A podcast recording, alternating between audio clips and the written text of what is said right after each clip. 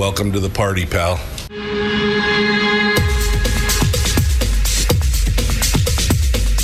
The, the Michael Dukes Show. The greed and the entitlement is astounding to me. What more could you want from a low budget radio program? This is a dumpster fire. That was just BS. It is time to get a new perspective. We know just what you need, and we've got just the cure. Open wide and prepare for a steaming hot cup of freedom. I just don't fathom it. The Michael Dukes Show, streaming live across the world. Live around the world on the interwebs at michaeldukeshow.com and across the state of Alaska on Dish Your Favorite Radio Station and or translator. Hello, how are you? Welcome to Hump Day, middle of the week. We can see it all the way down here. It's the Downhill Slide to Firearms Friday, and uh, we are excited to be with you this morning.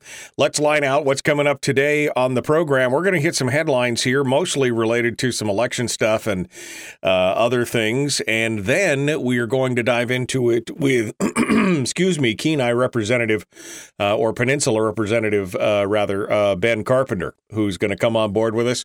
We hope to get an update on the uh, latest thing that's going on with the grand jury down there. Uh, we heard about that earlier the dismissal of the grand jury by the judge when they wanted to explore some purported government malfeasance. And um, he has been looking into it, and well, hopefully, we're going to get an update on that and other things going on down there uh, in the uh, Nikiski area, and we'll find some information from him and just just just chit chat chit chat with him for a little bit.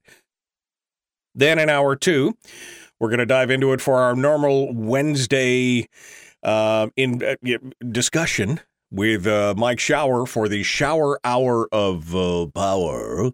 That's going to be coming up uh, in hour two, and we'll have the full boat going on there. So uh, that's it. It's gonna. It's a full boat of guests today. Full boat of guests going on. We love to see it. So we look forward to uh, look forward to talking with everybody here and uh, and getting and getting on to it. So, interesting news uh, here as we uh, start off here this morning. Uh, definitely some um, uh, some interesting things happening here in the race um, for uh, well, various. I guess I guess I should say various races here. Um, because things are happening all over the place. First and foremost, I found it interesting that the ACLU and uh, several other groups um, have now filed a lawsuit against the state of Alaska. Uh, and, uh, well, specifically, Lieutenant Governor Kevin Meyer and the Department of Elections Director Gail Fenumiai. They filed it in Superior Court for the right to a ballot curing process in the Alaska elections. Now, this is being reported by Tim Rockey over there at uh, uh Alaska's news source, KTUU. The ACLU was joined by the Alaska, uh, excuse, excuse me, joined by the Native American Rights Funds and Perkins Coie. It's a huge legal firm. You've probably heard of them before, who are providing legal representation to the League of Women Voters, the Arctic Village Council, and to two individual Alaskans who have had their ballots rejected during the special primary election, which was conducted by mail. Now, you'll remember that when we started talking about the returns on the election by mail, one of the things we noted was that there was a tremendous amount of ballot rejection from areas of the bush. Uh, I think the high, the highest rate it was just over 17% from certain precincts in certain areas. And this is something we've talked about in the past uh, with uh, uh, Mike Shower and others, where one of the major flaws in the ranked choice voting system is you end up with a huge number of voters being disenfranchised by having their ballots tossed um, and uh, somewhere in the 11 to 12 percent range. And most of them were the elderly and those in some of the poorer areas of where, whichever wherever they held the election. So this is it's kind of proving out here what's going on here. Uh, the complaint files uh, file states the filing states that 24 other states and the municipality of Anchorage already have ballot curing processes in place, allowing for voters who did not complete all the ballot requirements or who made mistakes on their ballots to fill them out correctly without having their ballot opened. Affected voters were disenfranchised, says the statement, uh, because they were never given an opportunity to cure the reason the Division of Elections rejected their ballot, even when the Division of Elections discovered the inadvertent ballot envelope errors well before vote counts were finalized, meaning maybe there was no signature, no witness signature on the outside of the ballot. They simply rejected the ballot outright. and that is because there is no process. Now, earlier on, I remember Gail Fenumiai addressing this and saying, well, there was no provision in state law. But I would think that there would be some kind of bureaucratic or regulatory thing as the Division of Elections, as the director of the Division of Elections, that they could put together. I mean, 24 other states do have it. So it does it require the legislature to take a hand, or is this something that the director of elections, the director of the Division of Elections, can can uh, you know, put it all together. The complaint continues. That says uh, the complaint notes that 16% of ballots were rejected from the lower Kuskokwim River and Bethel areas, which are made up by 83% Native Alaskans. There were 7,468 rejected mail in ballots during the special primary in total, which is about 4.5% of the votes cast. Overall, Alaska's rejection rate was 4.5%. It stands in stark contrast to data showing that nationwide absentee ballot rejection rates were consistently below 1.5% from 2010 to 2018 and just 0.79% in 2020, says the complaint. Defendants have unduly burdened the plaintiff's right to vote and violated their right to procedural due process as guaranteed by the Alaska Constitution. Of the rejected ballot, 3% were rejected by the division because of ballot defects, such as missing witness signatures, voter ID numbers, or voter signatures. And many voters whose ballots were rejected were not notified with a letter from the division until after the election results have been certified. So there's no way to fix it at that point. Here's the kicker, though. On July the 19th, the group sent a quote unquote demand letter to Lieutenant Governor Myers and Gail Fenumiai, who responded on July 27th, less than 10 days later, but did not implement a ballot curing process. The plaintiffs in the suit are asking the court to expedite their ruling, allowing for a ballot curing process to be implemented for the November general election. So this is going to be interesting. And again, I don't know. I, I, honestly don't know if this is something that is going to require legislative action or whether it's something that the director of the Division of Elections can, you know, that they can gen up as a regulation. I mean, I would think that they would have that ability to do something like that because it's a process. It's not, I don't know we'll have to see. We'll have to see what happens with that. But it's going to be interesting to say the least. Then we got the big news. The big news on the congressional race. Tara Sweeney, who came in fourth in the regular primary for the Congress seat, has dropped out of the race after garnering about 3.7% of the votes counted so far in the primary race, which would have put her in fourth place.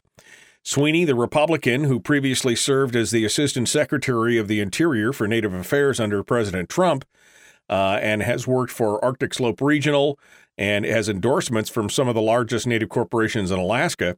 She cited that the expected fundraising challenges in her uh, have caused her to have this decision to end her bid for Congress. She said, looking at the outcome of the regular primary, I don't see a path to victory nor to raise the resources needed to be successful for this November. Sweeney has raised, according to the ADN, nearly 300,000 since announcing her candidacy last spring, and a separate political action committee uh, supporting Sweeney raised about 600,000. There are thousands of ballots still to be counted. Mary Peltola is in first place um, in the Pick One primary that was held on the 16th. This is separate from the special election. Remember, you voted for two different two different elections for the same office. The top four vote getters are going forward. Peltola has about 36%, Palin has 30, Nick Begich has 26. In fifth place is our good friend, Libertarian Chris Bye, with 0.6% of the vote. I mean, 0.6%. You can do it, Chris. Unless another candidate overtakes him as the ballots are counted coming up to the, uh, the you know, they're going to, they're, they're continuing to count ballots until August 31st. Unless another candidate overtakes him, Bye's name will likely appear on the ballot in November, along with Peltola, Palin, and Begich. That's amazing. That I mean, that just that makes me giggle a little bit because that's who I voted. That's who I voted for. It's a primary, you know, so I always feel like I got to vote my conscience in the primaries, and so I just there you go. Um, according to uh, political strategist Jim Lottsfeldt, um, you've got uh, part of the problem here is it's a bit of a chicken and an egg scenario. He said she is a distant fourth place, and the only way she can become competitive is to raise significant resources. And the only way she can raise significant resources is to actually be in contention. This is part of the problem with the whole ranked choice thing is that it starts splitting the fundraising field so you don't have just two clear candidates. It is a whole bunch of people and everybody's fighting for the same resource at that point. Um, so that's uh, that's an interesting development. And four other legislative candidates, four other candidates, these for the Alaska legislature, have dropped out as well. Democrat Drew Carson, a former legislative aide, has less than 5% of the vote. He's now dropped out of the race for East Anchorage, leaving Assemblymember Forrest Dunbar, the Democrat, at 49%, Republican Andrew Satterfield at 33%, and Geran Tarr, who would have been my pick in the Democratic race on that one, at 14.5%. That's going to be an interesting one. In East Anchorage, Patrick Ian Sharrock, who's a nonpartisan, has withdrawn, leaving a two way race between Republican Forrest Wolfe and Democrat Donna Mears. Wolfe is currently ahead of Mears by 130 votes. The seat currently being held by Democrat Liz Snyder, who is not running for reelection. Uh, she uh, won her first election in 2020 by 11 votes against longtime incumbent uh, Lance Pruitt. That is the seat now that Forrest Wolfe and Donna Mears are fighting over. In southwest Anchorage, Alaska Independence Party candidate Timothy Hewitt has withdrawn from a slightly liberal leaning House race. Andy Josephson is in a tight, contested race against challenger Kathy, uh, Kathy Henslee. Now, this is good for Henslee because Hewitt would have more than likely drawn off of her end of the race. She is currently uh, in the lead in that race, and this is good news, uh, I think, in that race for sure. In Ketchikan, independent Siobhan Meggett was getting less than uh, 4% of the vote before she withdrew, leaving Dan Ortiz, uh, the independent, quote unquote, read Democrat, uh, at 51% of the vote, with the challenger of Jeremy Bynum, who is the Republican, at 45 Oh, it's going to be close. I mean, even with all of her 4% of the vote, that still puts Bynum at 49%. But again, it's just a primary, so we'll see what uh, we'll see what happens. But we're seeing these candidates drop like flies now. It's uh, it'll be good to see it get down to uh, two or three people races, uh, mostly two people races. That's really what I like to see at that. But uh, all right, so that's it. We'll see. We'll see what happens. We'll see what happens again, all the, you know, we had less than half the turnout for a regular general election in a primary. So it's nothing more than just an indicator. It's not uh, it's nothing written in stone. So it's interesting to see what uh, it's interesting to see what's going on there. All right, uh, we're up against the break. Uh, we've got Ben Carpenter coming up here in just a moment. He's going to be joining us, and we're going to talk with uh, him about uh, grand juries and the legislature and more. He's, I mean, he's he's uh, kind of uh, got a lot to do this summer because he's running unopposed, so he can go out and take care of his normal business life instead of having to run for reelection. Maybe we'll talk to him about that. What a joy that must be, comparatively, I guess. Uh, we're going to be back. The Michael Duke Show. Common sense, liberty based, free thinking radio. We return right after this.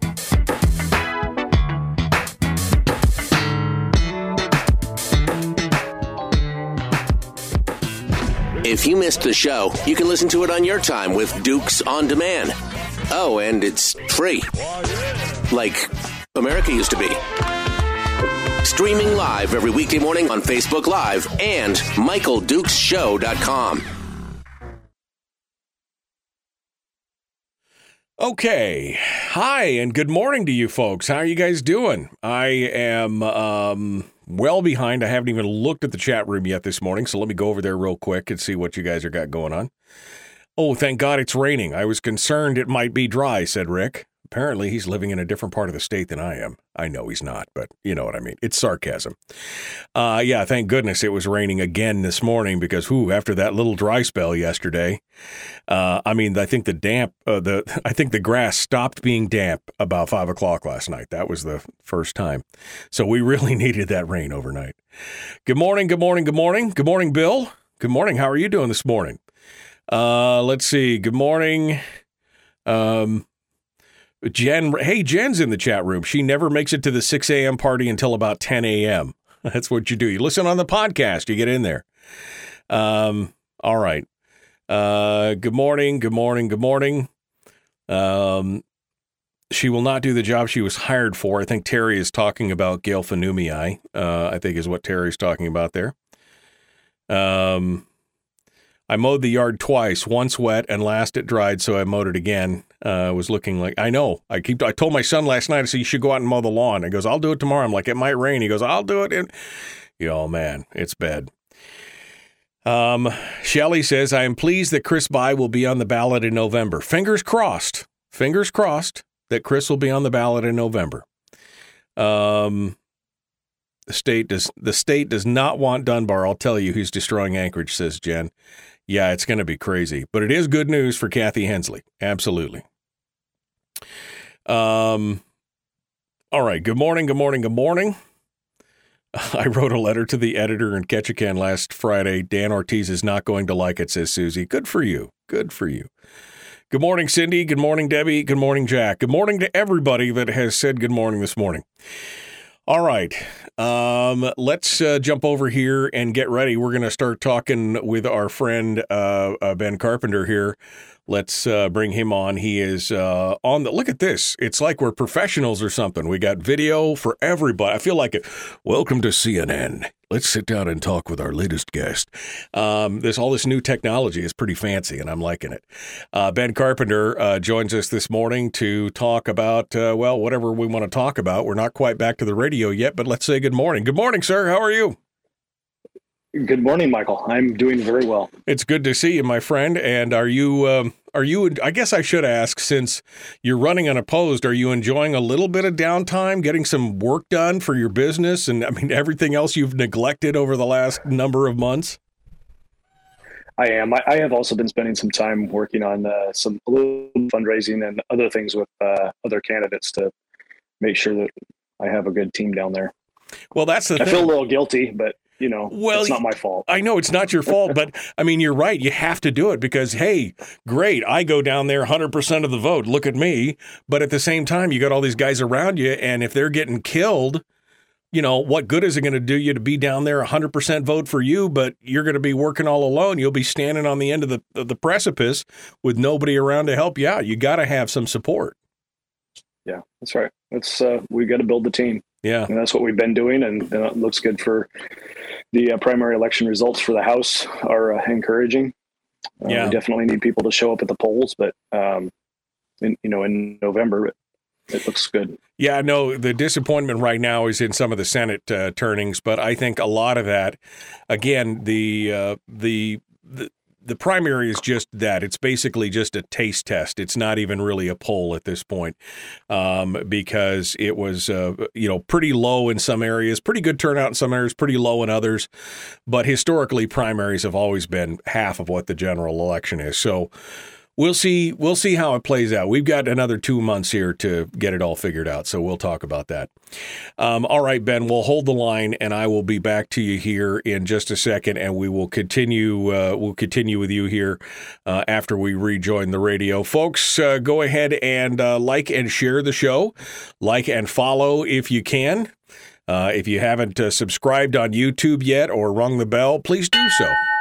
Oh, hey, you know what that means? It's time to get back to it. Let's go. The Michael Duke Show, common sense, liberty based, free thinking radio. Like it, share, like it, share, like it, share, and hit subscribe and ring the bell. Here we go.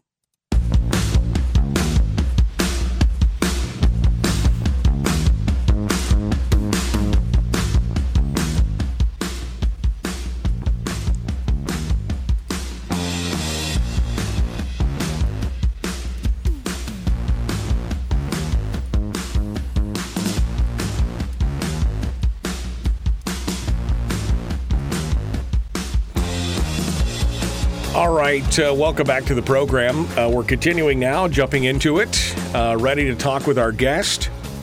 Uh, first guest of the show today, and that is Representative Ben Carpenter, who is coming uh, to us uh, live from down there in the Nikiski area.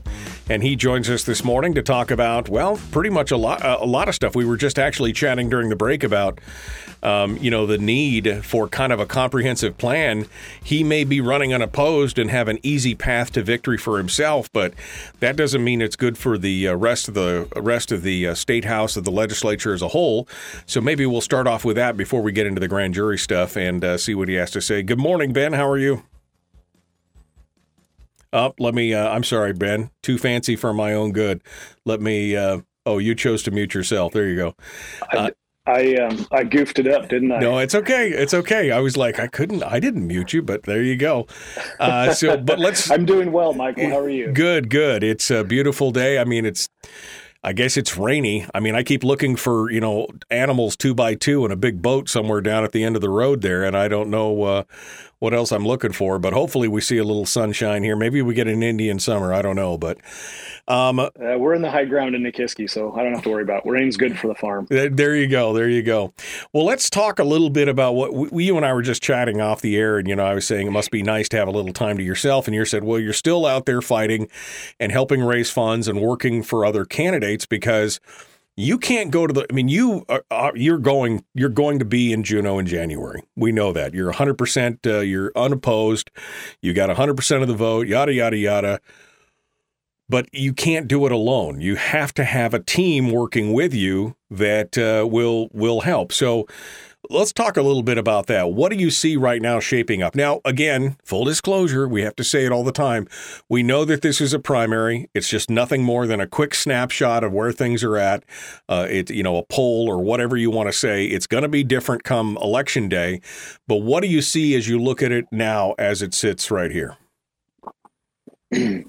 yeah, so primaries uh, generally are just a snapshot, like you said. I think what we can take away from this primary is um, a little bit different than what we took away from previous primaries. If you look at um, many of the races, show uh, between 20 and 30 percent voter turnout, which is uh, an anomaly, or it's at least unusual for what we normally see in primaries. So it may be a a larger bellwether of what's to come in November than what we generally speak of you know how much credence to give primary results. And it's a, a ranked choice voting situation where we've never done before um, in november. So who knows exactly what this what this primary results means. But that being said i think that the uh, if the primary does the trends hold true uh, from the primary um, based on voter turnout then it is looking good for being able to retake the house in uh, in November. I'm I'm really optimistic that that's the case. There's a few races, um, especially in Anchorage, that are um, of concern and are, are must wins for us. So I'm I'm uh, uh, cognizant of that. I'm I'm I'm going to be helping with that as, as much as I can to right. make sure that those uh, those people win. Now, of course, the tough part, and we've seen that there's some positive movement towards a you know towards a, more, a majority in the House, but the Senate is not looking as rosy as it was. I mean, already a pretty contentious bunch in there to begin with, where you seem to have uh, you know it's not necessarily even conservative and liberal. It's more um, you know less government pro PFD uh, more government, no PFD, and then more government no. It's like you've got these different cadres in there.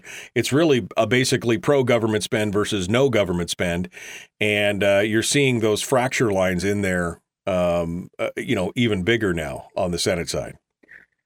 Yeah, I agree with you, Michael. I, I think it is. It would be um, it would be really sad to be able to retake the House and then the Senate be the the stumbling block with uh, regard to implementing some sort of long term fiscal plan. Um, you know, it's kind of um, I've refined my message just a little bit. uh, the further we get into uh, this election season, I, I look at this, what's happening around the nation and the, the creep towards socialism, or maybe the full scale rush towards socialism, and how much that um, mirrors or, or um, looks like um, conservatives, Republicans, Democrats, doesn't matter what political party you are, looking to government, whether it's federal or state, to fund their their lifestyles, their businesses, that type of thing. Their pet And projects. Their largely- social, yeah, their pet projects. Their social justice things. got Right. in the state of Alaska Yeah. No, and is is a lack of economic growth, yeah, I've been arguing that for years. non-oil economy. I've been arguing that for years that it's not it's not Democrats versus Republicans. It's not progressives and conservatives. It is pro government versus no government or small government. Small government versus pro government. Private sector versus public sector spend. That's where the thing is. And we're seeing more and more where Republicans are embracing what traditionally would have been like a blue dog Democrat kind of position where they're looking to government to solve all the problems instead of looking to the private sector and they're willing to fund the public sector over the private sector. And that's what we're seeing here. It's really not a party thing. It's a philosophy. No, it is a philosophy thing. It, it's um, I don't know. It's kind of like low expectations, right? We're not expecting anything greater out of Alaska, so let's fight over the pie. Yeah. We should be talking about growing the pie, not how big my slice is going to be. Right. No, I agree totally. And that seems to be, I mean, we've lost the long term vision. I mean, there is no more. It seems like we're always, and I've made complaints about this for years, that we seem like we're always planning for the next election cycle. We're never having a plan that's five years, that's 10 years, that's 20 years down the road. It's always what happens between now and, the, and two years from now, the next election cycle. And that's as far as long term vision in the state seems to be going. That some have a long-term vision and it is to use the permanent fund to fund state government. Yeah. and and that is that is that is their long-term vision. And i would argue that that is a, a death knell to economic growth within the state of alaska. If the legislature doesn't care about economic growth because the state budget the state government is funded by investment earnings what incentive is there for policies that promote economic growth where most people work? I mean, most people don't work in the oil industry. Good paying jobs are in the oil industry, but most people work in the non oil economy.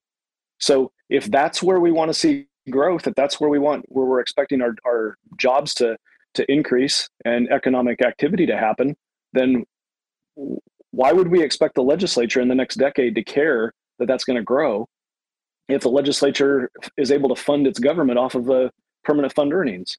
It's it's ridiculous. It's a, Right. a short-sighted vision. Well, and we've seen more and more people talk about that, right? I mean, this this dream of a hundred million dollar permanent, a hundred billion dollar permanent fund. Oh, but that's now. Then it was 105, and now it's 120 billion dollar permanent fund because they know then it would spin off all the money they need to continue to grow government and not have to involve the public at all in it, just for that government growth. That's what they care about, making sure they can spend the money on the government they want, and no, nothing should stop that. We're, that's why they don't want to give you a permanent fund because they want all that money to pour back into the fund corpus so that it continues to grow the nest egg so it can spin off and produce more government. What, what did we hear this last legislative session? The greed, the entitlement. It's astounding. The greed I and the think entitlement is, in fact, astound. Wait, what was that? The gr- g- greed. And the entitlement is astounding to me. Nope. I just yeah. don't fathom it. Nope, I just don't. Fa- in fact, I've got a T-shirt coming out, by the way, that it should be good for that one. But yeah, no, I mean that's exactly it. I mean, how dare we, the people, be greedy enough to want our slice of the resource as outlined in law? How dare Yeah. we want that when they know better than we how that should be spent that the government should just sit down and shut up children and let the adults talk in the room that's i mean that's that that encompasses that whole comment right there that whole that whole Yeah. diatribe is basically shut up and sit down children we know better than you how to spend your money You know, the uh, it's interesting, and this is kind of a, a segue, but um, the Biden administration had a, uh, a court case that they lost just recently. I think it was last week, where the um, the administration's policy was to not uh, do leases up in up in Alaska, up in the oil leases, right? And the court said no. The, the statute, the law, Congress said um, you shall uh, make leases available for sale. And so they shot down their policy, the bureaucratic policy, the administration policy of not providing leases for sale. And we juxtapose that with what's happening in the state of Alaska in regards to following the statutes, right? What the legislative intent is, what the legislature did was enact a uh, sh- uh, shall transfer money from the permanent fund earnings to the to the uh, dividend fund. And the courts the, or the bureaucracy said, yeah, we really don't want to do that. And the court said, oh, okay, you don't have to do that. Right. But the authority the authority is granted to the legislature to do that to set that up. Right. And yet the the courts are supporting the bureaucracy in this regard. So um yeah we if we just follow the law things would would go a certain way and we would then have to deal with that reality. But in in this in uh, instance of where we are now we're not following the law and we have to deal with that reality. And and you know we're just not we just don't have the the form of self-government that works well if we pick and choose which laws we we can follow and which we don't have to. I, and I want to get into the grand jury stuff. We're going to wait to the next segment for that now because we've only got a couple minutes left. But I, because I want to focus on this for just a second, that's the thing. We have two laws that are diametrically opposed, and when the legislature, when the Senate specifically put SB 26 up in front of everybody, they knew that, which was the POMV law back in 2016, 2015, they knew that this law was directly contravened the statutory dividend formula. It put both of these laws directly in conflict with each other. But they, at that time, and they could have in SB 26 not only instituted POMV, but at the same time changed the statutory formula or eliminated that statute from the books.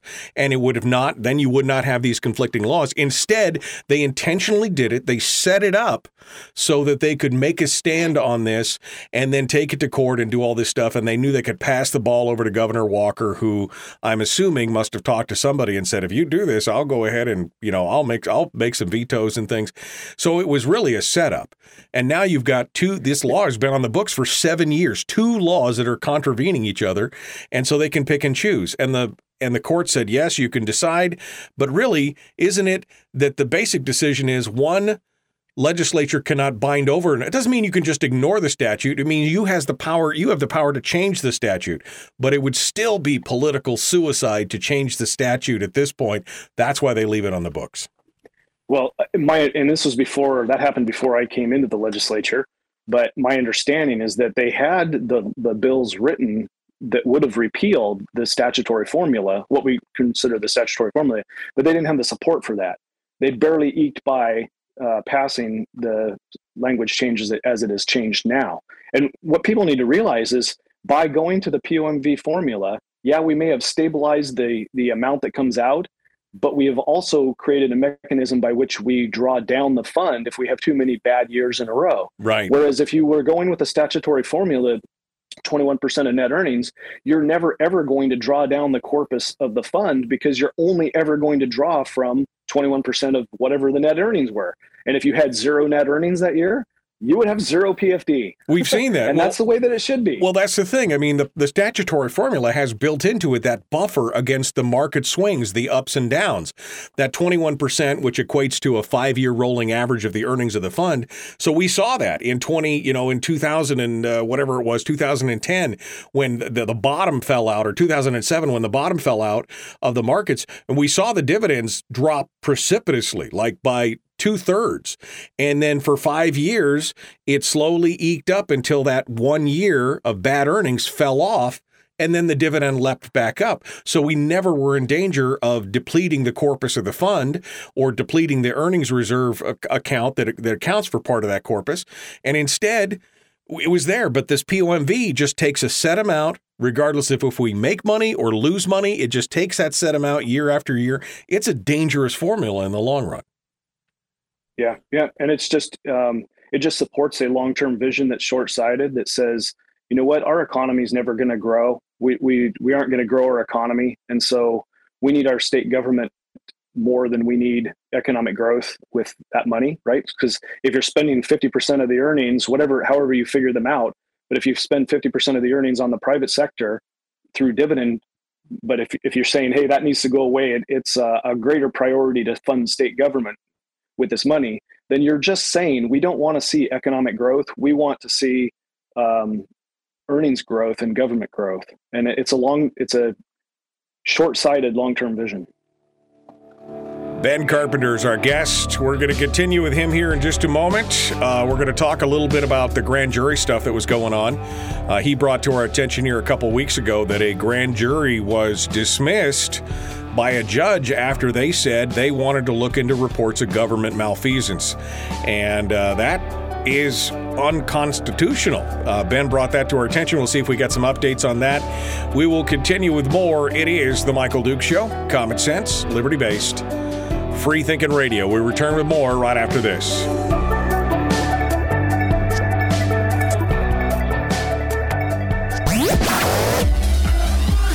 Our light, our guide, and our trusted friend. Mike, Mike, Mike, Michael Duke Show.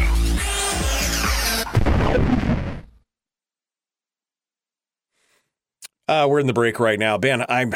I still have this. I, you know, I, I all I can think of uh, because I had just come down to Anchorage uh, so this would have been in 2014, 2015. I remember I just started my radio show down in Anchorage, and uh, I still remember that victory lap selfie. It was Micciche, it was Lesil McGuire, it was Anna MacKinnon, it was uh, Mia Costello. There was a bunch of folks that they took this. Look at us, we passed SB 26. How great it will be for Alaska! And all I could think of was you you created this stalemate, and this is before Walker even did, uh, vetoed the permanent fund. And I said, you've created this dichotomy of these two laws that are in conflict with each other, you know, and you just didn't have the chutzpah to touch the the the formula because you knew it would be sudden death. And and I just I was just I was shocked. I'm still shocked to this day that it went through and that nobody bothered to fight it in that regard yeah, that was all marketing. Right. Oh yeah. Oh, definitely. Look at us. Look at look at what a good thing we did. Ha ha. Yeah. Yeah, no, it's it's pretty crazy. And I remember that was my first interview with Peter Micciche that I'd ever had, and and uh, and I asked him because uh, then Senator Dunleavy had put forward an amendment that they should vote, that they should put it before a vote of the people, before they have POMV go in and become the law of the land, that either they should repeal the statutory or they should at least have the people have a vote on the POMV. And I asked uh, Senator Micciche, I said, why wouldn't you have? And he goes, well, people would vote with their pocketbooks. And I'm like, well, they always vote with their pocketbooks. Are you kidding? Like it's some kind of bad or evil thing that people would want to vote with their pocketbooks because he knew that the majority of people would be opposed. This again is that politician's disease of we know better than you how to spend your money, so just let us do our thing and shut up, right? Yeah, that's exactly it. And and basically, you can't blame the legislature, right? The legislature, its purpose is to spend money. Largely, that's its only constitutional purpose. And we have basically three pots of money to spend it from. So every year, we're going to squabble over how to divvy up that pie unless we have enough people with a vision that is one of economic growth. And, right. instead of just divvying up the pie. Well, and this is this is the important, I think, of the ConCon, and we got about three and a half minutes here to talk about it during the break, I guess. But um, you know, the, the I think, and I agree. Uh, I was a little hesitant at the beginning. I was very, I was worried about opening up the Constitution, but I'm now in agreement with Shower that basically the only There, there is no political will in the legislature to fix this. The only way to fix it is for the people to fix it. Um, what say you on the on the on the uh, CONCON? I mean, is that is is or do you agree that that's the only way that we're going to get this fixed because there is no political will? Yeah, I I agree. If now if we're if we're saying is there will now, looking at the the results from the primary election, and and I see that the no matter how this election happens in November, there's not going to be a supermajority uh, one way or the other. So the only way that we're going to get any sort of um, stability within our government is to do it through a constitutional convention. We're just not, we're just not going to get it through the legislature. Yeah. And that boils down to the the uh, the ability to pass resolutions within a, a convention is a 50 is a, a, majority vote as opposed to passing resolutions within the legislature that is a, a much higher threshold.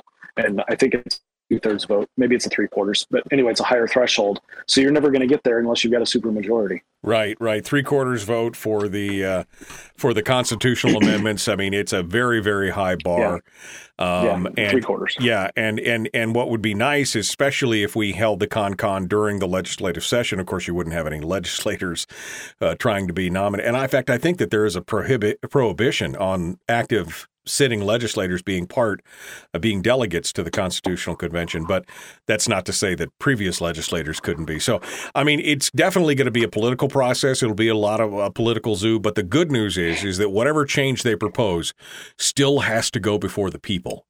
And so the people still get a say in that. So even though there is a danger in opening it up, because who knows, they could get into it for right to life, they could get into it for, uh, you could do all kinds of things. But putting the PFD formula into the Constitution, putting a spending cap in there, adjusting and, modifying our judicial uh, nomination process, all those things.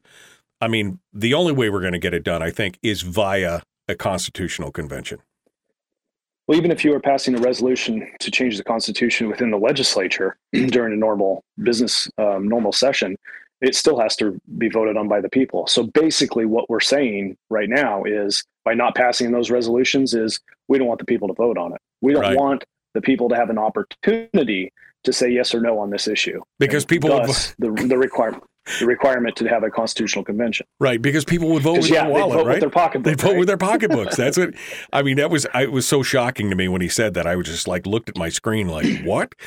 Um, all right, we're coming up yes, on it. I, Go ahead. I seem to remember another famous quote that said something about it's the economy, stupid. Yeah. It is always about the pocketbook. It is always, always about the pocketbook. All right, Ben Carpenter is our guest. We're jumping back into it. Uh, we're getting ready to go.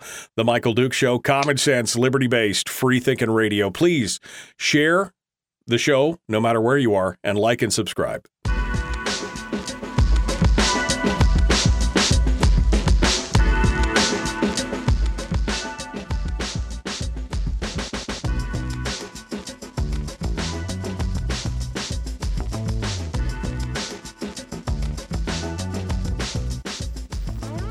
All right, we're continuing now with Representative Ben Carpenter down from Nikiski. It's uh, House District uh, 30, uh, uh 29, right? 20, no, 30. You're 30. 30? I am 29 currently. 29, 29 currently, right. Okay. I am so confused. Every time they read district, I lose my mind. So you're 29, but then you're going to be something like seven or something, right? Eight. Eight. There you go. I knew I was close. Because then they, they just flip it from one side of the state to the other. They flip it top to bottom, and so you can never figure it out. All right. Um, so, uh, Ben Carpenter, uh, you brought to our attention here not too long ago uh, the fact that the grand jury which is one of the only citizens bodies that really it's it's really the oversight for government in many ways. A grand jury is very important, um, and you talked about a, a, grand jury that was seated in Kenai, and that they had finished the majority of their work that had been brought before them, but the but the grand jury himself has the constitutional right, if there is evidence presented to them of government malfeasance or misconduct, that they have the right to bring that information before themselves and to sit and uh, and to judge it and to uh, and to see if there's something that's indictable in there. Uh, and then you told the story of as soon as this information was brought forward to the local judge who was uh, overseeing the grand jury, she immediately disbanded it, which is unconstitutional. So give us give us the backstory real quick, and then give us whatever update you've been able to figure out here from then. Yeah, so so there have been um, that I'm aware of. There have been three separate instances in the last few years about um, either the executive branch through the um, prosecuting attorney or the judicial branch through the sitting the presiding judge um, um, stymieing or prohibiting or, or, preventing an investigatory grand jury. And some of that has been process related, meaning the jurors have brought up an issue during the process of uh, deliberating on another issue. And so there's uh, a conflict between what they should be focused on right now. So it's a, time, a question of timing in the past. Um, right now, we have a grand jury that is investigating um, some matters that previously there was not uh, an investigatory grand jury allowed. This um, is something that the district uh, district attorney in Kenai is working through, and it is something that the um, attorney general supports. Um, the issue that that this has all revolved around has been uh, Mr. Haeg, and he has brought some allegations forward. Mr. Haeg has had his ability had had an ability to sit and present his information to a grand jury. That information was um, shepherded by the district attorney, and um, they the the grand jury is deliberating right now. I it isn't something that the grand jury is going to make an announcement on. So the public is never allowed to know what happens within a grand jury. It's a secretive process. So we kind of just have to we will know.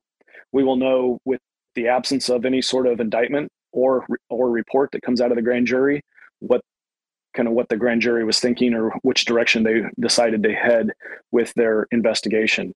Um, we would also know if the prosecuting attorney presents um, an indictment and the grand jury um, acts upon that in a positive fashion or a, a uh, fashion to forward that on to the to the um, the court for action. But if the grand jury receives the information or they have received the information and they decide to do nothing with it, then there wouldn't be there wouldn't necessarily be a report or any right. kind of acknowledgement to the public that that something was done. Right. It, it's just a secretive process. Which I mean, I so think in that a, regard, but I think, I think, it's a good thing. But that is just yeah.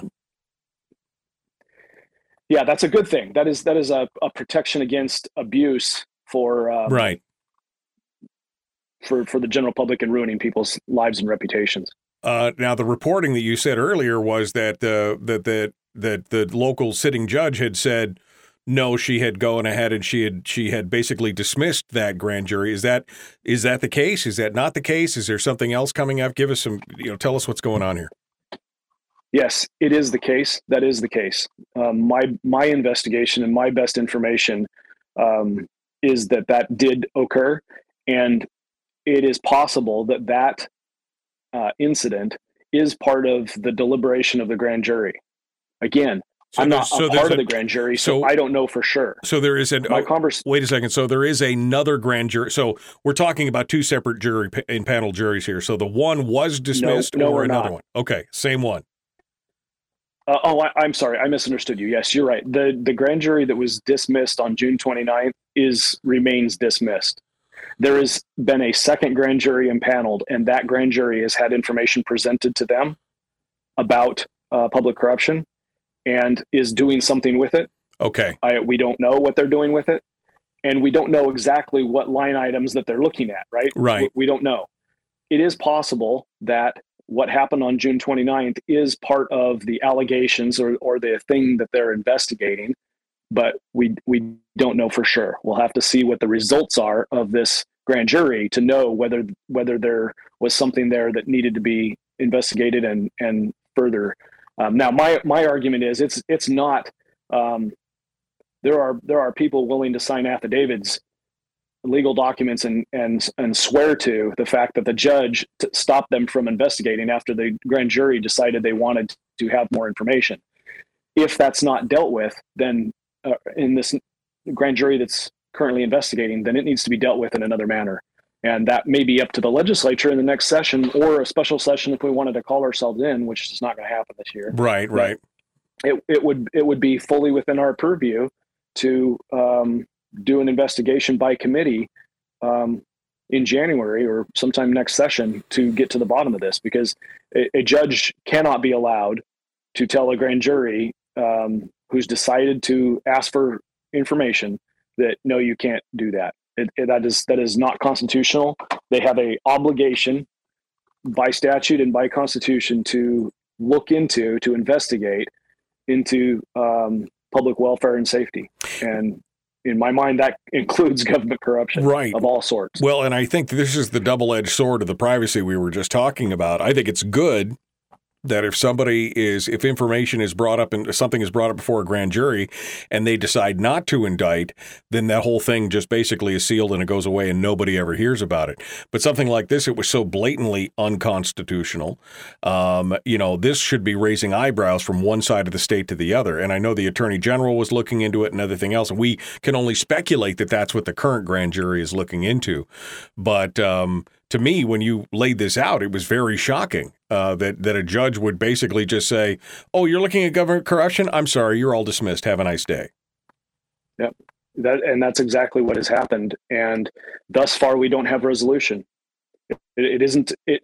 I don't know whether it's going to be resolved through this um, grand jury process that's occurring right now, because there isn't a level of transparency that allows anybody to know.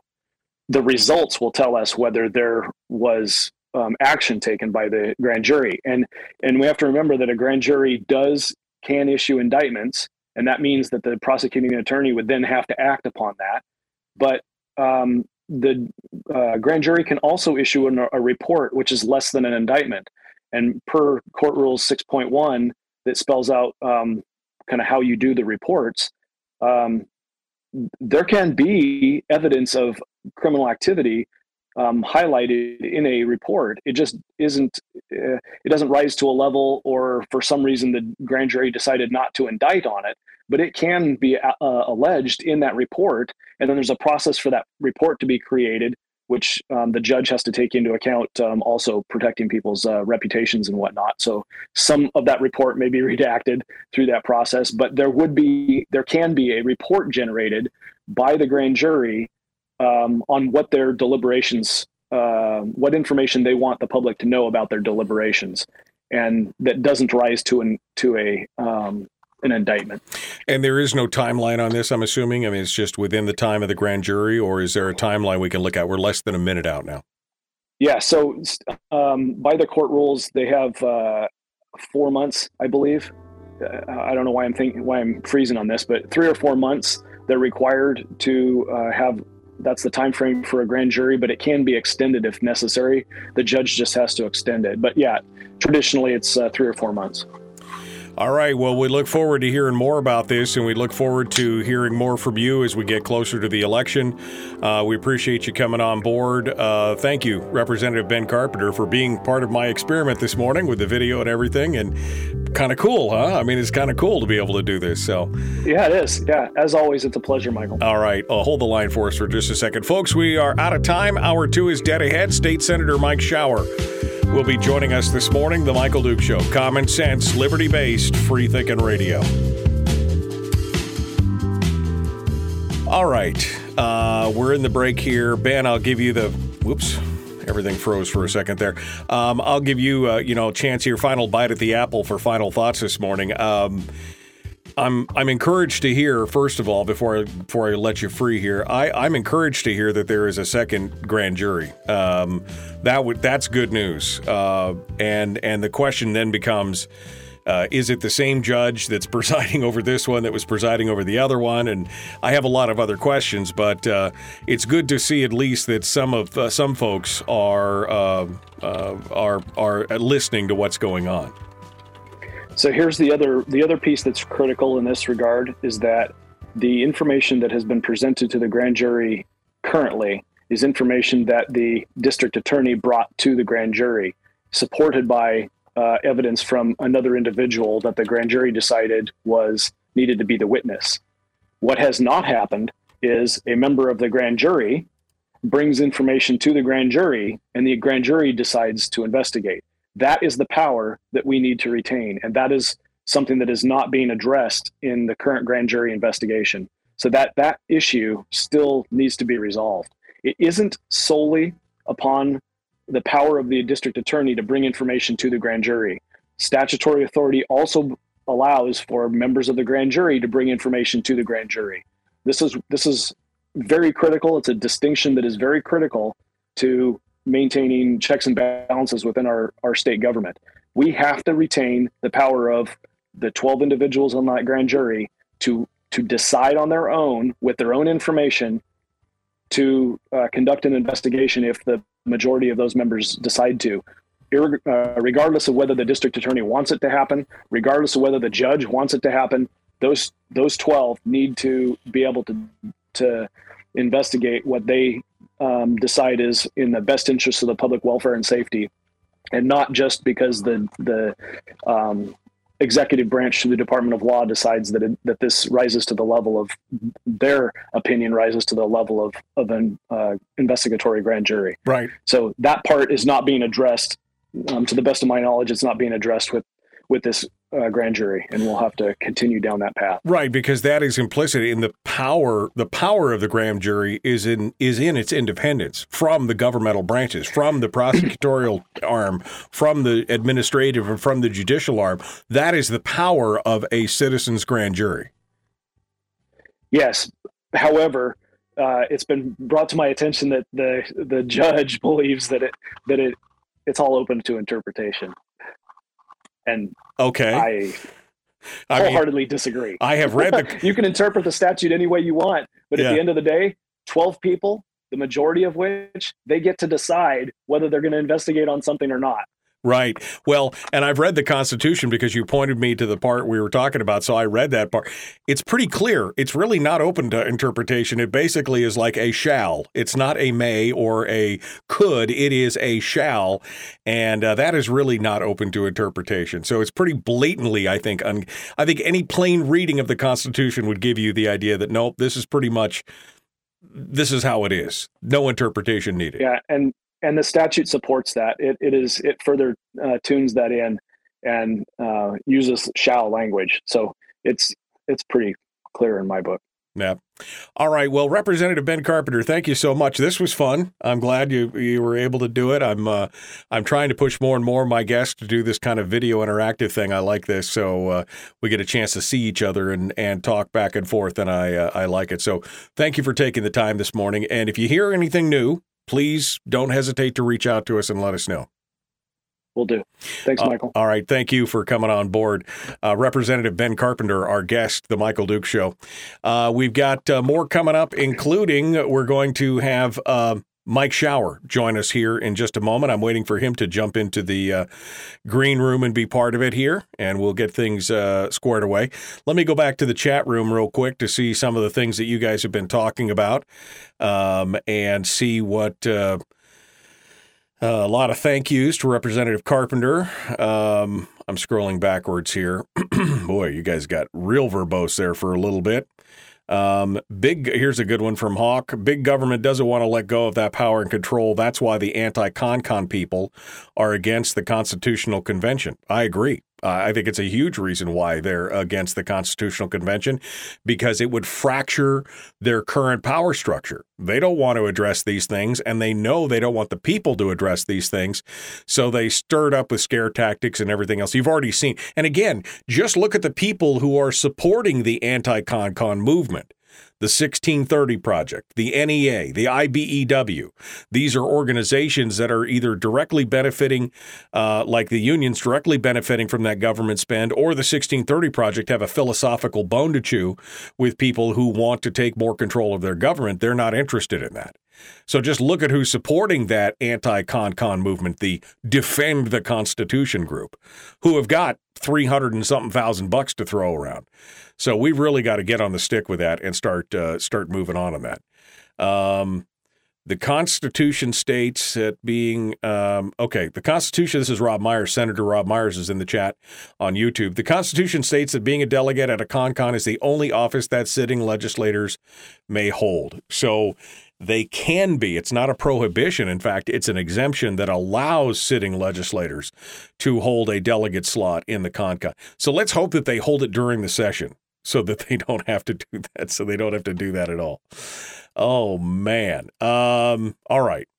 Uh, let's see. Uh, Donna can can uh, Donna. Um, she oh she contradicted me here. It wasn't three quarters vote. It's two thirds vote for the uh, for the uh, uh, constitution. I thought constitutional amendments had to have a three quarters vote. But anyway, two thirds, three quarters. It's a big it's a big threshold there at this point. Um. Kevin McCabe, the power of private money in the economy cannot be overstated. And that's the problem, is many of these people, they don't care about the private money. They don't care about a lot of that stuff. Uh, they want that money to go straight to the legis. They want that. They want the money for the government. All right, let's go back to it. Here we go. The Michael Duke Show, Common Sense Radio.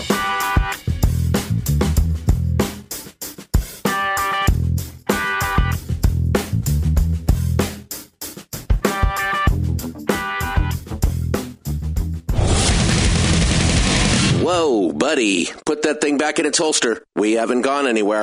I don't understand. Check out the MichaelDukesShow.com for information on how to get access to the podcast.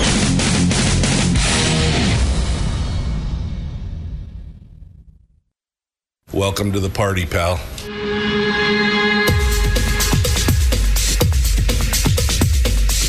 The, the Michael Dukes Show. The greed and the entitlement is astounding to me.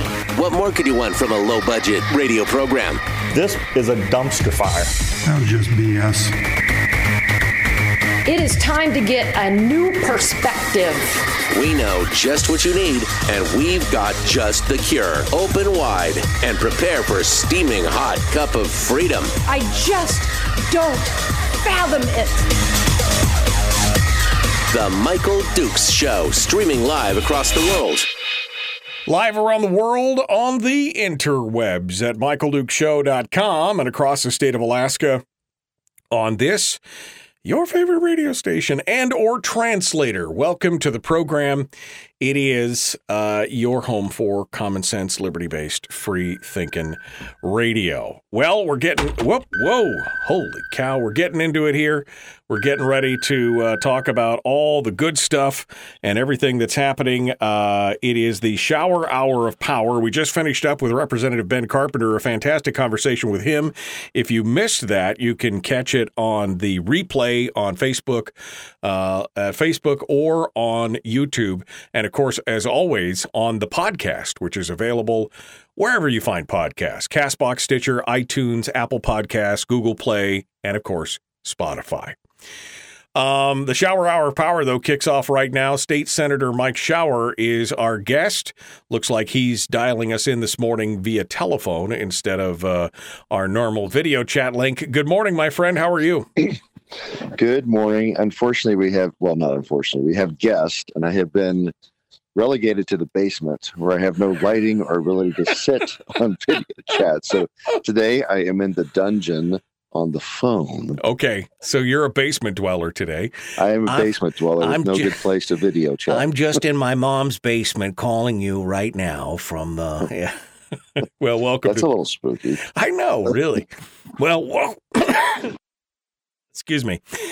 Welcome to the program. Um, so uh, let's. Uh, we just finished up with Ben, and I don't know if you were following along or not, but uh, I think that uh, we've got some deeper analysis now since it's been uh, over a week from the primary. We're seeing some of these numbers play out.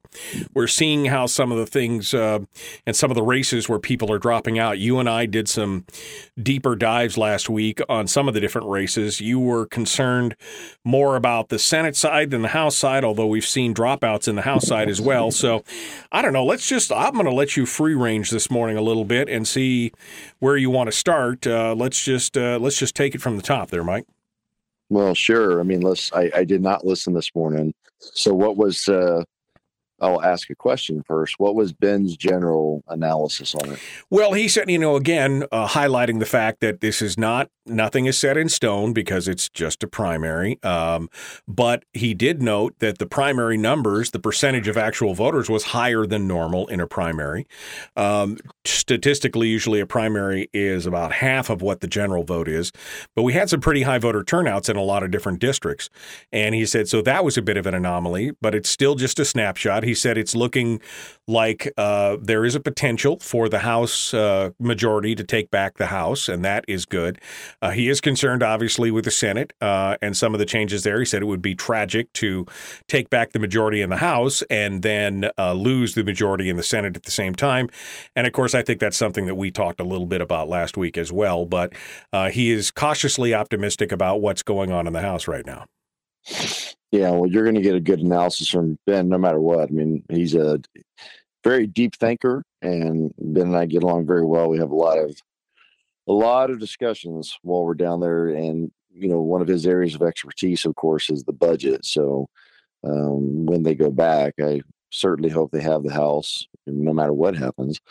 And uh, I hope I see Ben in leadership and finance co-chair because he would be the right uh, right person for that. Just my opinion for what it's worth. Right. I will tell you another fascinating thing from last week that happened a lot for the confusion factor was a lot of people reached out and said, "Hey, Mike, thank it was like it was like you know you know sayonara. It was like appreciate all the work. You've done great. Sorry you lost. You know, I'm like, whoa, whoa, whoa, whoa, I didn't lose. it's like everybody's like, you're gone, you're done. See you later. And I'm like, no, no, no, no, that's not how it works. And so this is a primary and it's an open one. And so guess what?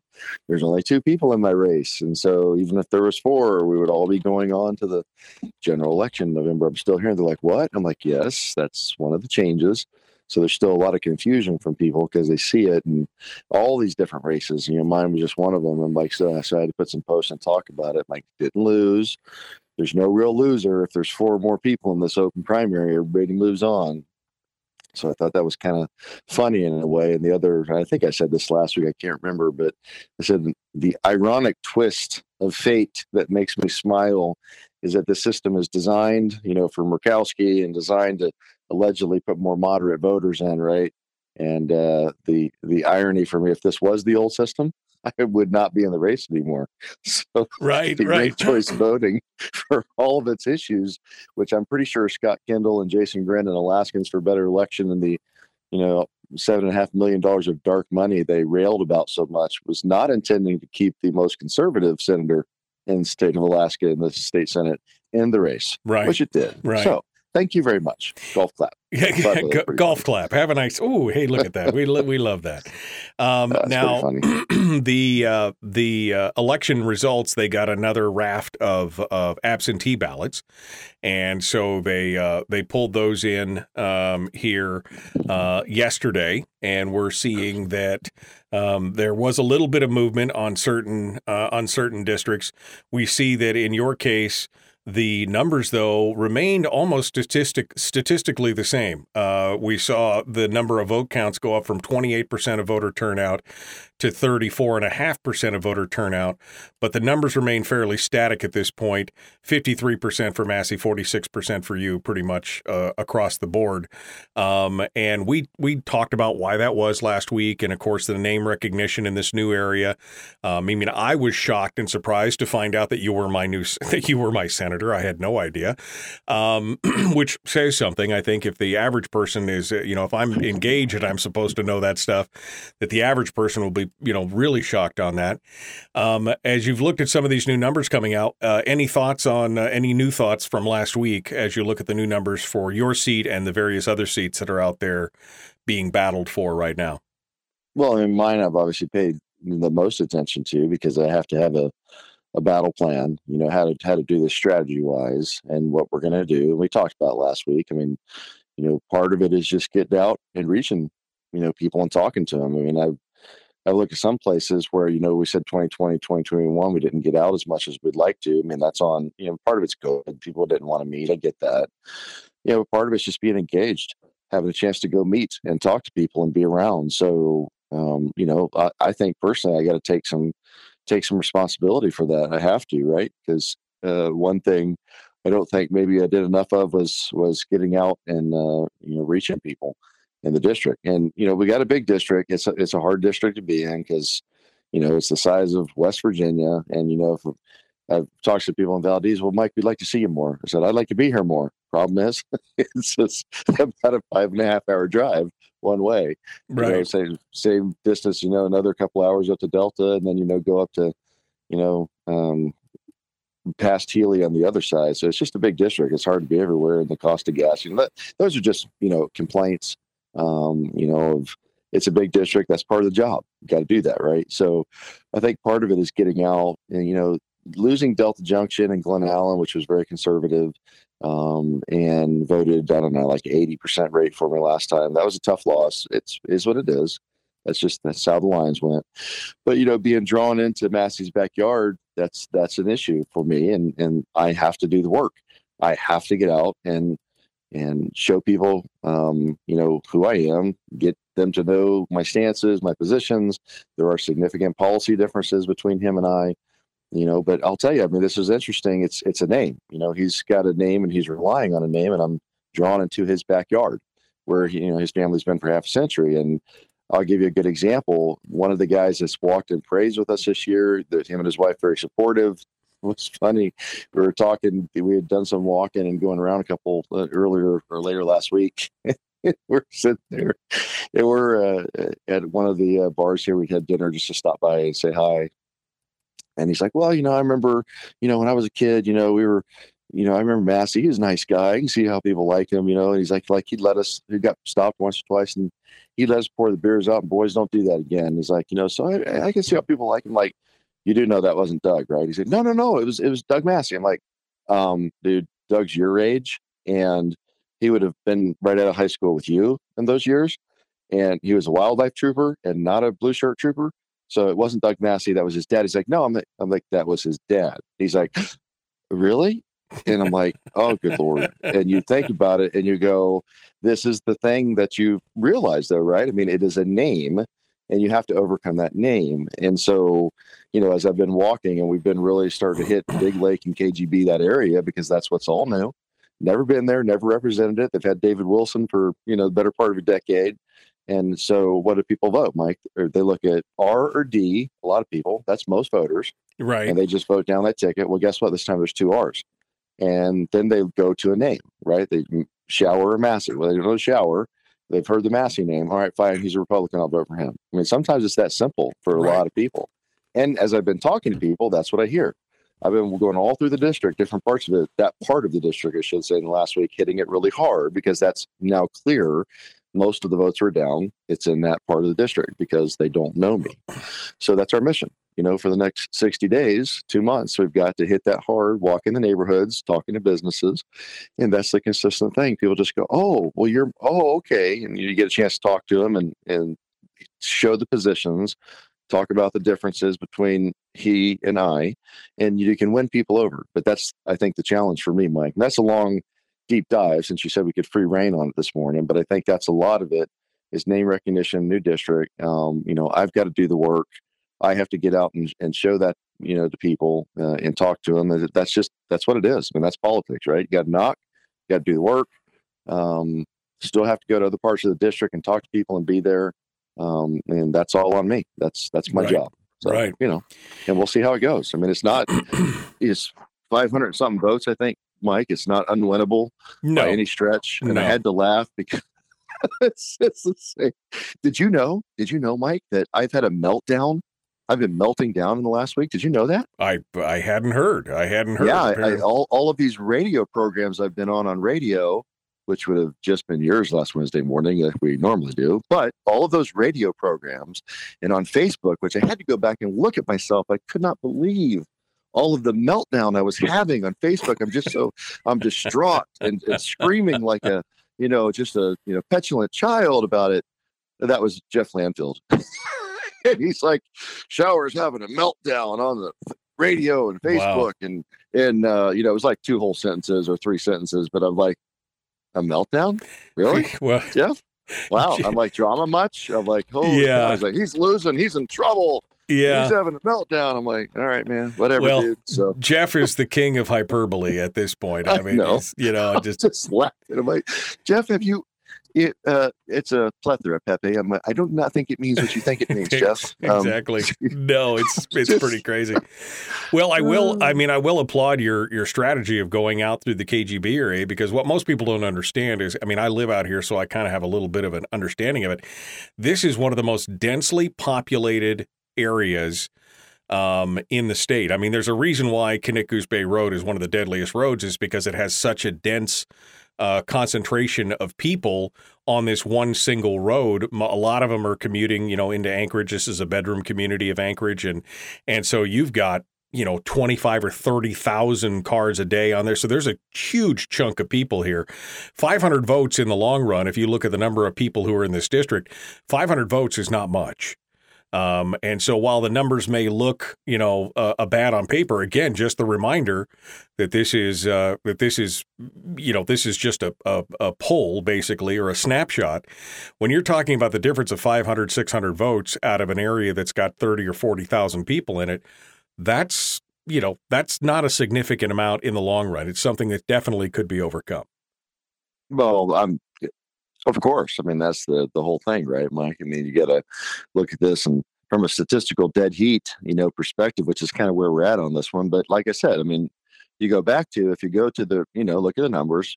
Most of the district, um, we were either pretty much just about tied or I was ahead. Most of the district, right? Mm-hmm. Um, with the exception of like you know downtown Talkeetna and, and Valdez, but we already knew that they're not uh, they're not conservative bastions. So, um, but where was I behind? Where am I? Where ninety percent or so of the votes that I'm behind? Big Lake KGB. Yeah, I go back to you know they don't know me, never represented them. A lot of them haven't heard my name, but they've heard the Massey name. Probably not Doug Massey. They've heard you know Dallas Massey or Mom, who's owns a you know uh, hair salon down there for many, many decades. So of course, a lot of people and you know, Massey last year bought a bar down KGB. So it's a name and it's a recognition, and that's that is a political thing, right? I mean, that's what people will vote for. That's not a that's not an assessment on anything other than that's just human nature, right? right? So I have to overcome that. That's my job to do that, and I, I'm I'm the one that has to do that. So of course, I mean, I could use help. Been talking to people, you know, and that's part of what we didn't know until you see the primary numbers.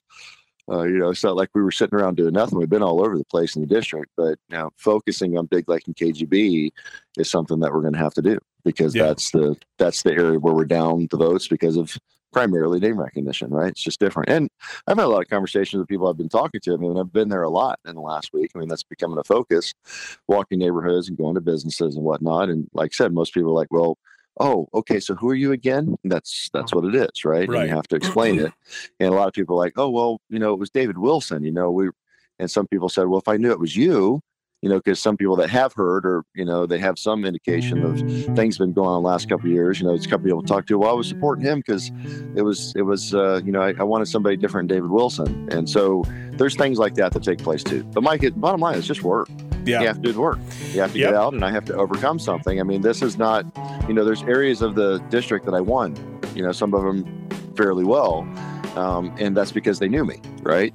And right. so Massey would have that same problem. He has to, you know, have name recognition too, because outside the valley, which is where he spent almost his entire 25 years as a state employee, um, well, that's a, that's a different problem, right? He's got to right. get to other places that I've been that he hasn't. So yeah, that's what it is. It's part of the game. Uh, all right, hold the line. Mike Shower, our guest, uh, GOP state senator for District E, now soon to be District O. We'll return with him in just a moment. The Michael Duke Show, Common Sense Radio.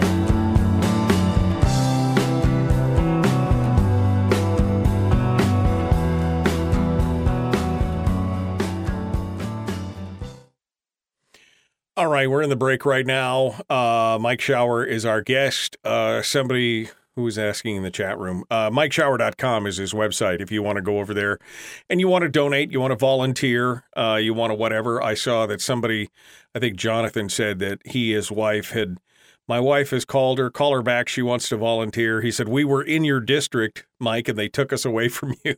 so, I mean, the Lord giveth and the Lord taketh away, apparently, because he, they took does. they took him away from Jonathan and gave him to me. So that's uh, that's uh, where we're at.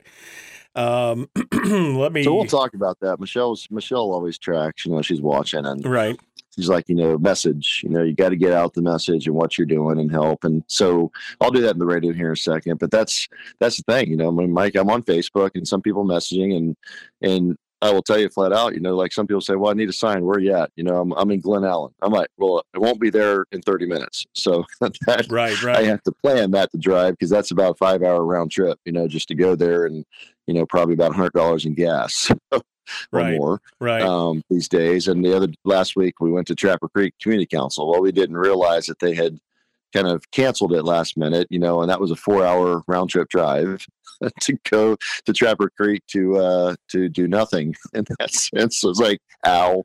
Um, Yeah, you ow. know, just from the, the cost of doing things. So I mean, you look at it right there. I mean, that's nine hours of driving, and that's not that's not even halfway through either side of the district on a, on the other side, right? So, and again, that's just you know people go, well, shut up, Mike, that's your job. I get it, I understand that. I'm just saying that's the problem of somebody says, well, hey, I'd like to have a sign, or I'd like to do something. Well, I can't.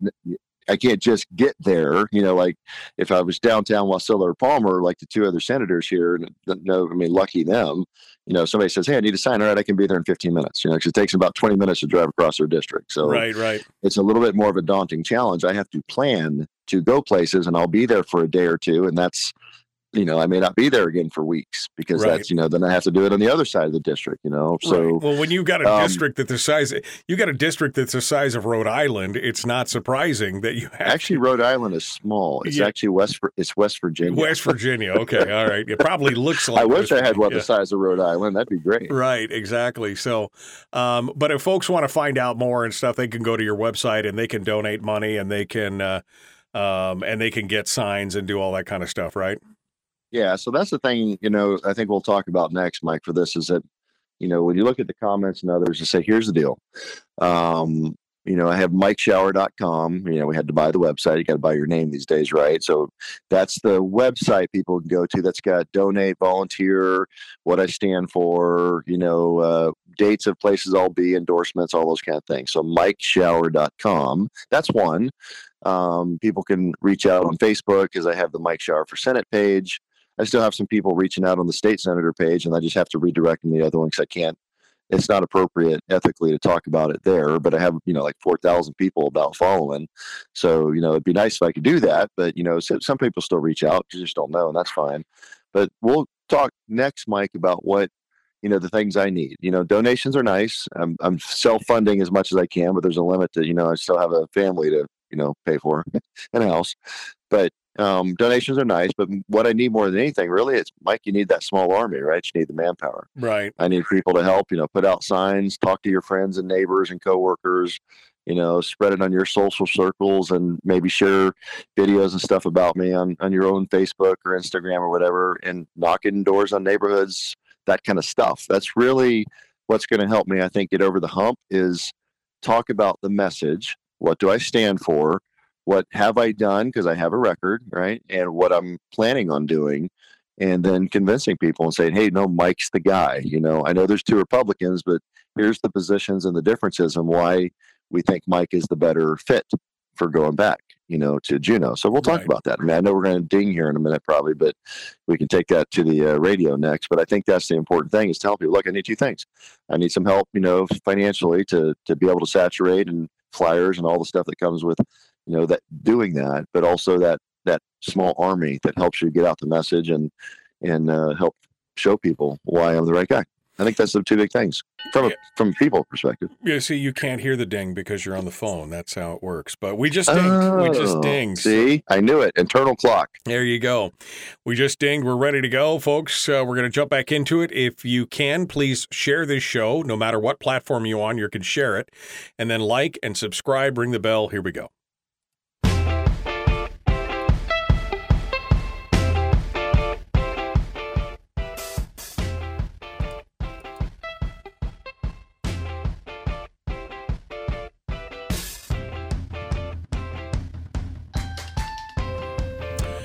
Okay, we're back, uh, ready to dive back into it with State Senator Mike Shower. It's what we lovingly call the Shower Hour of Power, where he comes in and riffs about anything that's going on. Since he's running for re-election, we've been focused on that right now. Um, and and just so you know, uh, because I've talked about this before, but I want to say, in the effort of transparency, I've reached out to the Massey campaign both on the email address they had listed on the state's website, which bounced back. Um, and on the contact page on their website as well, requesting an interview. I've done that twice and have still not heard back from Doug Massey. I'd love to have him on the program to ask him some specific questions about the PFD and other things, uh, just so that in case people are like, well, I, I want to hear from the other guy. Well, so would I. I would love to hear from the other guy as well. So if anybody knows Doug and could poke him and say, hey, you guys should really reply to your email to the Michael Duke Show, I'd love to hear what he has to say. Uh, Mike Shower is our guest now, joining us again. Uh, and we were just talking about, uh, well, Mike wanted to talk about some stuff. So let's just go back to it. Mike, uh, you wanted to talk a little bit more about stuff and things. Go ahead stuff and things. I got a good internal clock, don't I? I mean, I, it's not bad. Dinged. It's You're pretty get, good. I'm getting this I'm thing getting down. it down after only took five years. I know, really. Um, I just I got to beat you down and and and mute you sometimes, but that's okay. So what? Uh, anyway, let's continue here. So I will tell you this. I know that uh, Mayor Edmonds of DeVries has her school of government, and I know she's asked, I believe, twice if Massey would come in and have a debate.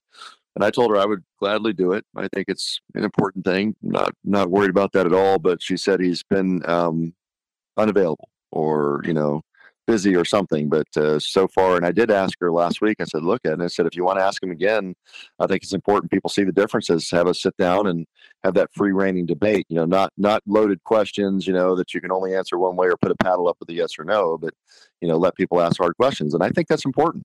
I do and i've offered it again we'll see if he'll, if he'll take that but um you know i think there's the chance to ask those hard questions like you know okay or do you support the pfd that's not the right question to ask, right? It's like, which PFD do you support? Because there is a big difference between us. Look at his website. It says it right on there.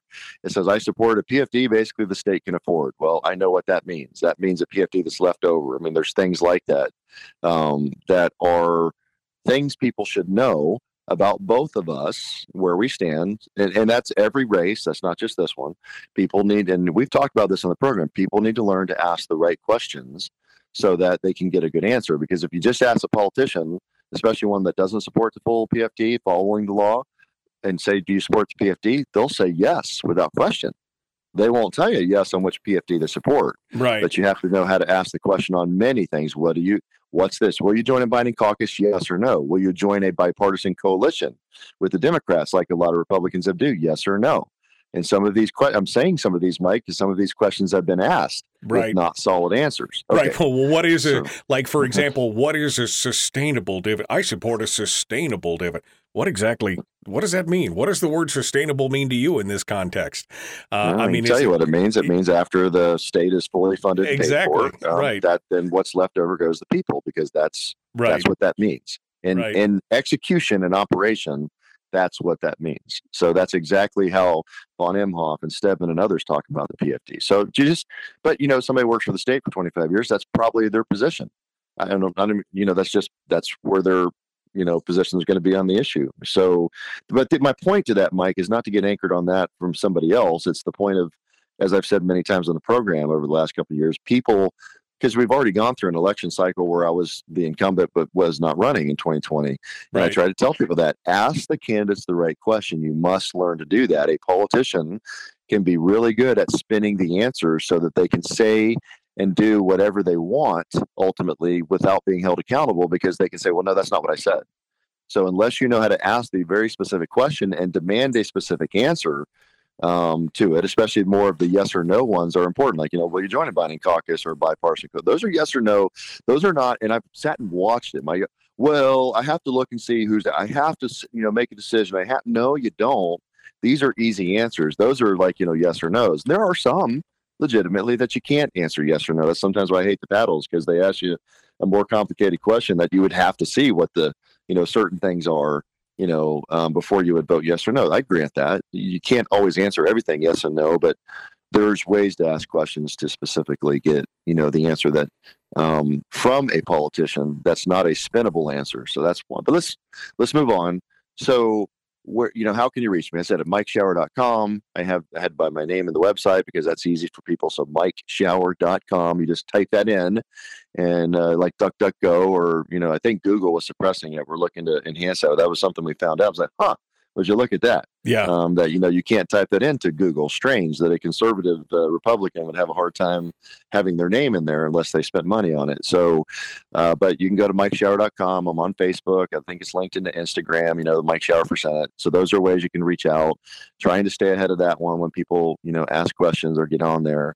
And of course, it's got a phone number um, that you can call. We have a phone for that for the campaign, and it's got email and all that stuff. But we're where do I stand, Mike, on stuff? So love to have people reach out and help. It actually has a volunteer uh, button on it on mikeshower.com when you go to it and you can click that and you can fill stuff out and go i'd like yard sign or i'd like to volunteer or, or walk with you or you know whatever and you can reach out that way so we can put it we're building a list right of mm-hmm. that small um, core group of volunteers that have time and are willing to help you do things and they matter mike i mean last when I ran 2018, we had that. We had about maybe a core group of a dozen people, and they were there a lot. Um, and they helped walk neighborhoods and knock on doors and make text and phone calls. And that was a big deal because then you have people you can rely on. Say, hey, you know, over the next uh, you know two weeks, here's our plan. We're gonna walk these neighborhoods at this time. You know, and they'd be like a couple, you know, six of them would show up. So it gives you a chance to you know get coverage and, and get the word out. Because doing it by yourself, you know, trying to cover you know 15,000 homes you know that's a that's an impossibility, especially in our district where it's so spread out. A lot of the districts, like you got to walk a neighborhood, drive a mile, walk right. another neighborhood, drive a mile. I mean, that's kind of where a lot of the district is. That's just the reality of it's Alaska, man. That's how that's how it is. But so where do we stand? What are we going to do? Most of you on this program, at least, already know the record I have. I've been a proponent of the statutory PFD and following the law. Um, to put it in context, because it's often taken out of context, yes, I said I would support a 50 50 of the current POMV draw if and only if it was put into the Constitution and protected so we can't touch it moving forward. And it had to be tied to the change of the constitutional spending cap. Right. To be clear, because people have represented that in the last week, and I've had to call a few of them. One of them lives right here in my neighborhood, and I'm a friend, and I knew him long before politics. We had to sit and talk about it. I said, dude, stop saying that I got what I wanted because what I want is a comprehensive fiscal plan that solves our problem a just 50-50 PFD, you know where I stand that. Mike, I've been clear. No deal. Right, exactly. If, if, if constitutional spending cap that prevents us from overspending moving forward, no deal. All if components. it's taxes by itself with nothing, yeah. no deal. These, I'm not. I might as well, you know, raise taxes without the spending cap. I might as well burn the money. Come on, guys. And these We're are all compo- these are all components of the fiscal policy working the group plan that you put policy together. working right. group. Correct. And so I can make some compromises on those. But I've also told people. I said, I, you know, you and I talked about the Constitutional Convention and i am going back to the Bill Clinton campaign in 92. You know, it's the economy, stupid, honestly, and trying to listen to people. The biggest thing I'm hearing from folks is the economy and jobs and the price of goods, inflation, food, fuel, et cetera. That's what I'm hearing, Mike. And that's something I need to be responding to because we're talking about constitutional convention and binding caucus and these other things. You know, that doesn't mean much to people when they can't afford to live in their house or they can't afford to buy food and fuel because the price of things or their racking up their credit card.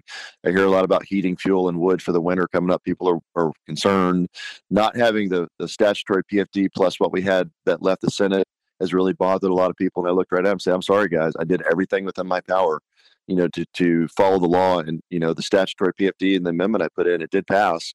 The House stripped it down, and we've talked enough about that, so I'm not going to circle back on it. But that bothers me a lot. That's $2,300 a person that should have come out of that legislative building to help people get through. And you know, that's you know sixty four hundred dollars for a couple. That's not bad, you know, for two people, thirty two hundred. But it's not statutory. It's not the law. You know, imagine what that would have done for people. You know, so eleven thousand dollars instead of sixty four hundred. That's a lot of money for some people. That's more than you know an entire month's income. You know, uh, and then some to, to help them get by. So that's the biggest things I'm hearing about. And you know, so inflation, helping people using our own money do it um, that's a big deal. And of course, that's going to take us all the way into next year now in the next legislative session. But you guys know where I stand on that. Comprehensive fiscal policy that solves our problem, tries to put us on autopilot. I want to start building things, Mike. I've said that this whole time. A new refinery, looking at small nuclear for cheap energy. Um, I went up toward Usibelli Mine, you know, a couple weeks ago. Clean coal that's already providing, you know, cheap power that we have 473 years of reserves that they know about, you know, for just that one area, you know, mining stuff. Um, you know, if we build a gas line, fine, as long as China's not financing it, right? Um, there's a lot of things like that, but you know, back to the basics. You know, what are we going to do? Um, I'm hearing a lot about roads. You know, we need roads, and we have money and infrastructure right now, so that's something we should be focused on while we have extra money which is why we added the half a billion to the capital because we were able to do it this year without deficit spending, and we're a decade behind. So, you know, election integrity, Mike, that's at the top of my list too. I still hear about that. That is the one thing I will tell you. I don't hear anything about, you know, judicial reform I was working on, or very little, almost no talk about constitutional convention, other than people still concerned, you know, the risk of it, because that's the, the biggest message that's being put out there with the money and those that oppose it, because they've got lots of money to oppose it.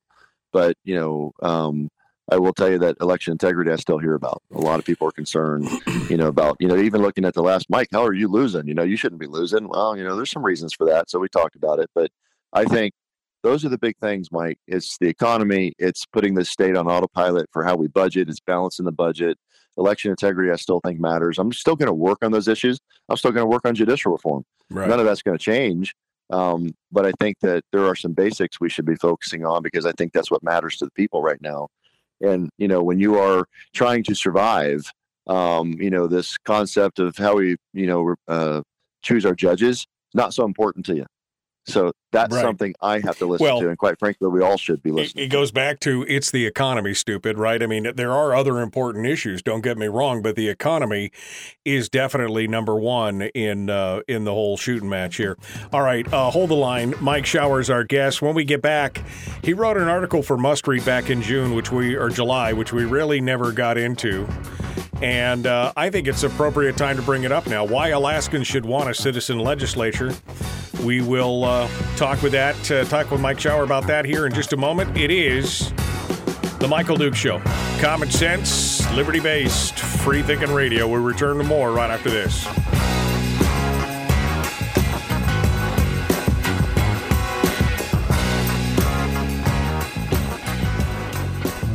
We're broadcasting live through a series of tubes. allowing all of these uh, entities to provide streaming stuff going on on the, on the, the internet. Well, it's kind of hard to explain. Sorry.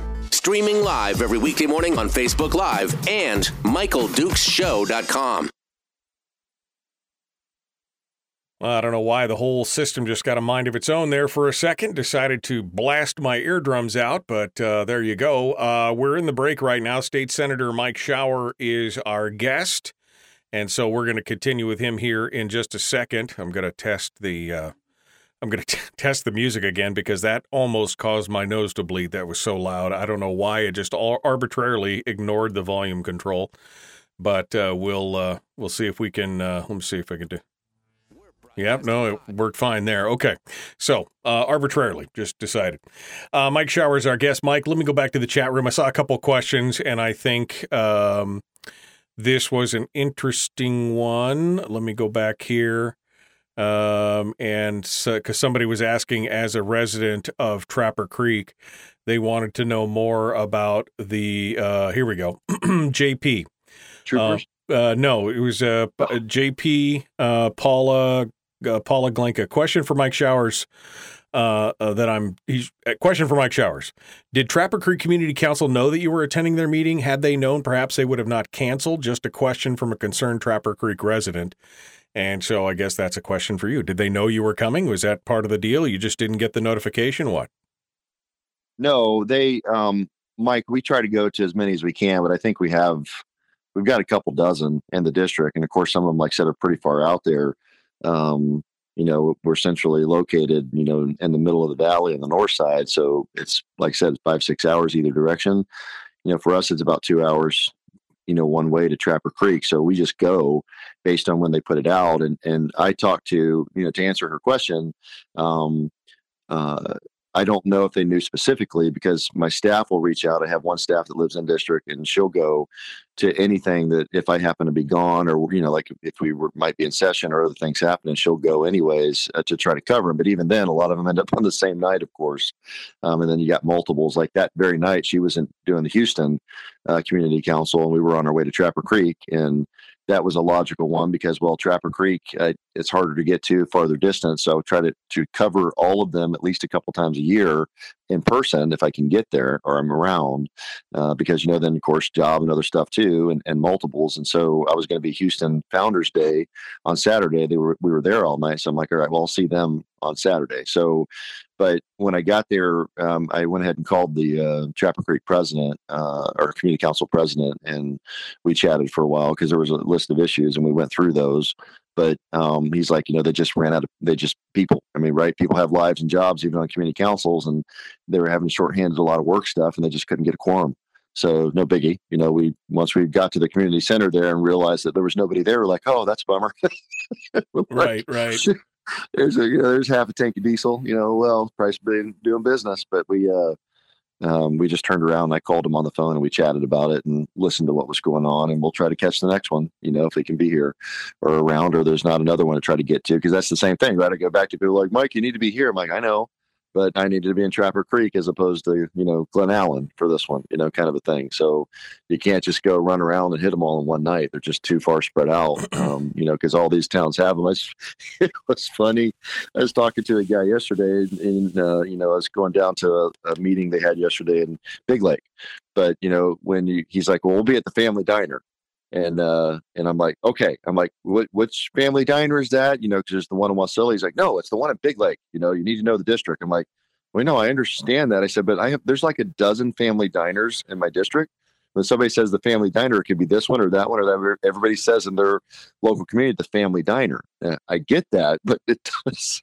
Right. There's, there's like three or four of them just in this radius. I'm talking about when somebody says the family diner. I'm like, sorry, dude, but I need to know which one you. I need mean, to know specifically. Yeah. Which, which location which one is, is which, that yeah. family diner? Right. It's like the local bank. Yeah. Like, okay, which one? Yeah, exactly. uh, we're down. Uh, look, we're down to ninety seconds, but I want to touch on this real quick. I know because you were big on, uh, you know, your election reform and everything else, and now you've seen this lawsuit about ballot curing. Um, and I know that there's no provision in state law specifically for ballot curing, but uh, is this something that is going to require legislative intervention, or is this something that Fenumiai can do as a division of election director, where she can institute something like other states or the city of Anchorage has? Quickly. Well, believe it or not, Mike, as as up as I try to be on the issues, I have been so busy putting up signs, walking neighborhoods, and, and talking to local businesses um, in the last week that I have not actually kept up with the news. So you're going to have to tell me for once what the heck is this lawsuit on ballot curing? I don't know. Oh, I haven't even looked at my computer for five days. Oh, yeah. The, the ACLU and uh, Perkins Coie and uh, Native something. Anyway, they filed a lawsuit about ballot curing and said that they demand that there be a ballot curing measure or provision uh, for the November election. They're asking the courts to intervene. So, you know why they're doing that? Because they know very good and well that um, and I've told you here, Democrats, liberals, progressives vote two to one, mail in and, and absentee. Yeah. And and conservatives vote two to one, generally speaking, generally, um, uh, in person. And so they know that that's going to hurt them. I've, I've talked about that. I Right. said, you're the ones that put this system in. Okay. What's going on with the rest of Ding, it. ding. We'll talk on talk on the radio. Ding ding, we got to go. All right, uh, back with more of the Michael Duke Show. Common sense, liberty based, free thinking radio. Here we go. Like and share.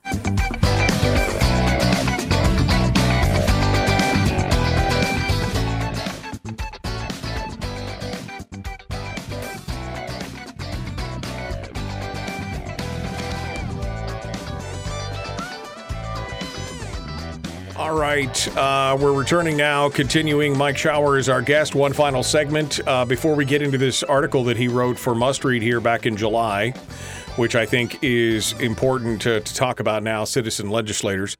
Um, I was just talking with him about the uh, lawsuit that we talked about earlier in the program this morning. There's a new lawsuit from ACLU and a variety of other uh, organizations, including the Native American Rights Funds and Perkins Coie, uh, who are representing the League of Women Voters and the Arctic Village Council about the ballot curing process, that there is no ballot curing process in the state. And uh, Fenumiai made that announcement during, I think, the initial. Um, during the initial announcement for the special mail-in election that there was no provision. And my question to Mike was is that something that's going to require legislative action or can it be can it be done administratively or through regular you know some kind of regulatory scheme? Uh, he wasn't sure but uh, he wanted to comment on it before we get to his article there. Mike uh, your thoughts on this? I, I can tell you flat out, um, it requires legislation because it requires money. It requires appropriation for this to happen, and it's going to take a change in the law. Guess what, Mike? In another twist of irony, had the ACLU and the Anchorage Daily News and a host of liberals and, and big union leaders and others not lambasted me for two years and blasted me for my election bill and actually supported us, do you know what was included in my bill? Ballot Would you like to take a guess? Ballot curing. Ballot curing.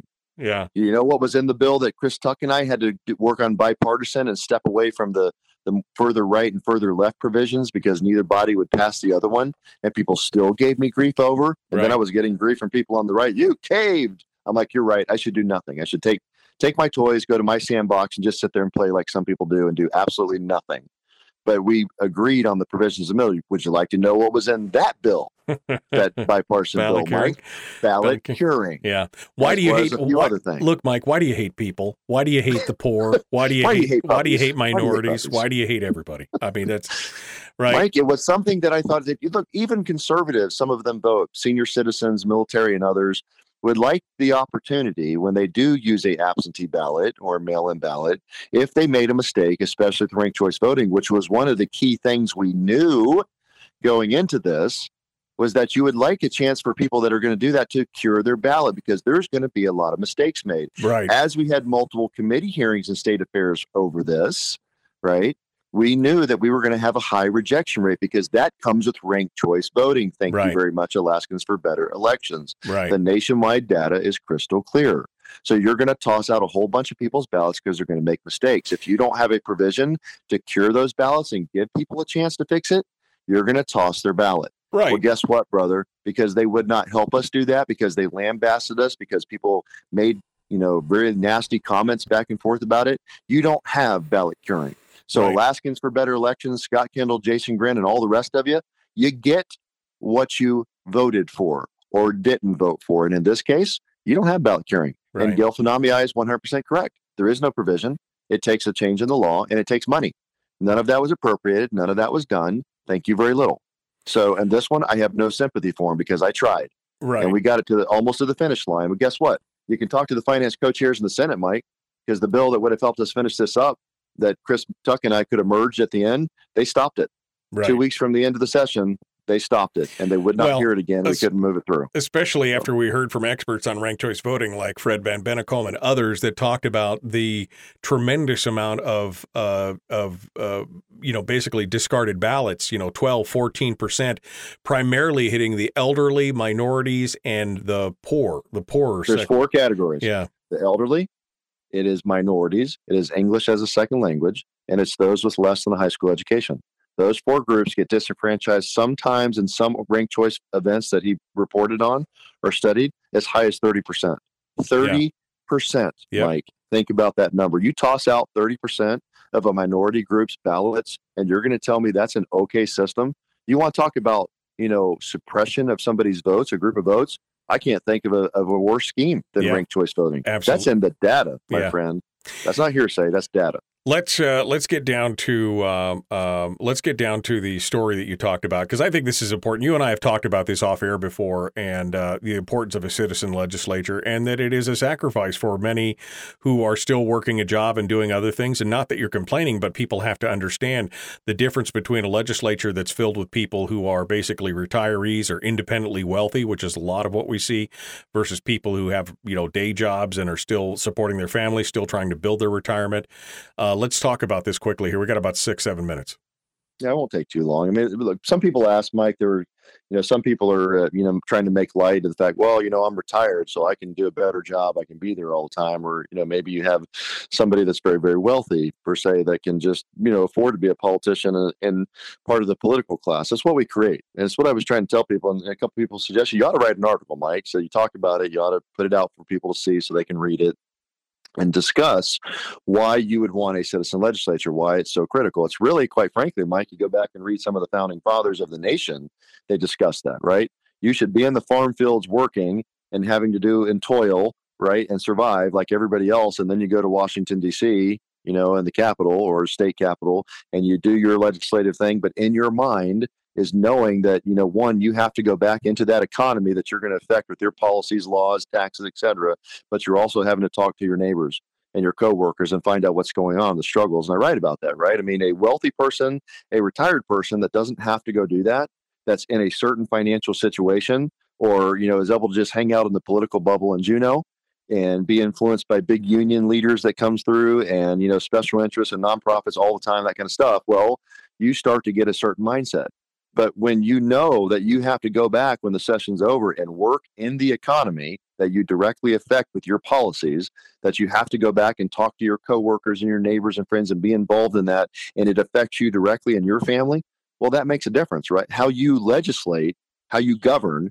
can be directly affected by what you what your bubble is, right? If it's if you're just wealthy, you've got one set of concerns. A lot of it's probably going to be, I don't want to be taxed. I want to protect my family wealth.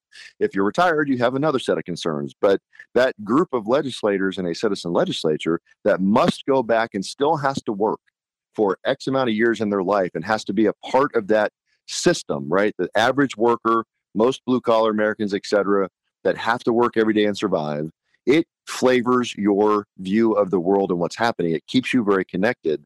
Um, and it keeps you, I think, out of that becoming a political elite, right? I mean, we have a political elite in this nation, there's no doubt. And we have a political class. And those are the ones that, you know, a lot of them are the ones that go to DC, right? I mean, they sit there and they become a political class. Many of them serve for the better part of their lives. We have two prime examples of that in the state Ted Stevens and Don Young. They served for most of their life in Washington, D.C. And so it's very easy to become a career politician. And I think that a citizen legislature, as I wrote about in the article, it makes it very clear. A lot of legislators that are citizen legislators and still have to work, many of them don't do this for too long, Mike, because it hurts. It hurts financially. Um, and it hurts time with your family. And it's a lot of stress and extra pressure put on you from trying to step up and serve.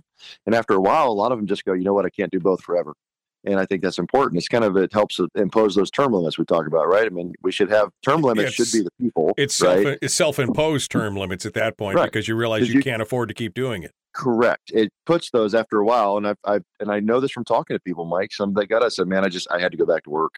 I had to go make money, take care of my family. It's too much stress. Know, I can't afford to be gone four, five, six months you know out of the year with special sessions which has been a lot of the norm in the last you know decade or so so it just it's really hard that's okay it's part of you know I write and write in the article. People ask all the time, and they do. And I said it's a challenge. It's tough, um, but it keeps me grounded, and I know it keeps others grounded. And there's only so long you can afford to do that. And you know, frankly, I've told you here, Mike, said if I gave up my my real job, you know, and I say real job in the sense of the one that actually pays the bills all year long, you know, I couldn't afford to be just a legislator. I would have to do something else at this position in life. I'm in my high earning years, and it hurts but that's service, right? That when you think about it, Mike, that's public service, being a public servant. Right. I shouldn't be making money off of this. I shouldn't be in a political class that's disconnected from the citizens that I that I serve and those that I work with. So I wrote that article to respond to some of the things that are being said by people about who should be serving, you know, and and, and that kind of stuff. But at the same time, I think it's important people remember that. Right. think about who you want serving you. And I think you want it, look, having some wealthy and having some retired, there are. And the, there's nothing wrong with that. It's it's good to be represented all groups, but it's also very important, I believe, that we have people that are working class Alaskans that are serving in the legislature that are right. not disconnected from well, the economy and the people. Yeah, no, I mean you say it right here at the end of the thing. Can you imagine an Alaskan legislature under the under the control of just retirees or the wealthy? And that's kind of the direction that we're moving more and more is you either have to be independently wealthy or you have to be retired to be able to take the 5 or 6 months that it has to do. Otherwise you couldn't afford to stay in it. And I think that's by design at this point to keep the common working guy uh, kind of out of the or gal out of the legislature legislature for that reason. Wrap up here, Mike, about 35 seconds. Oh, maybe we'll talk next week. I mean, uh, we'll keep going, Mike. I mean, we're going to talk no matter what. I mean, look, at the end of the day, you know, I'm either going to win or lose, right? There's only two options. And, you know, if I win, great. We go back, we keep working on those issues, try to make a difference and hopefully hold the Senate.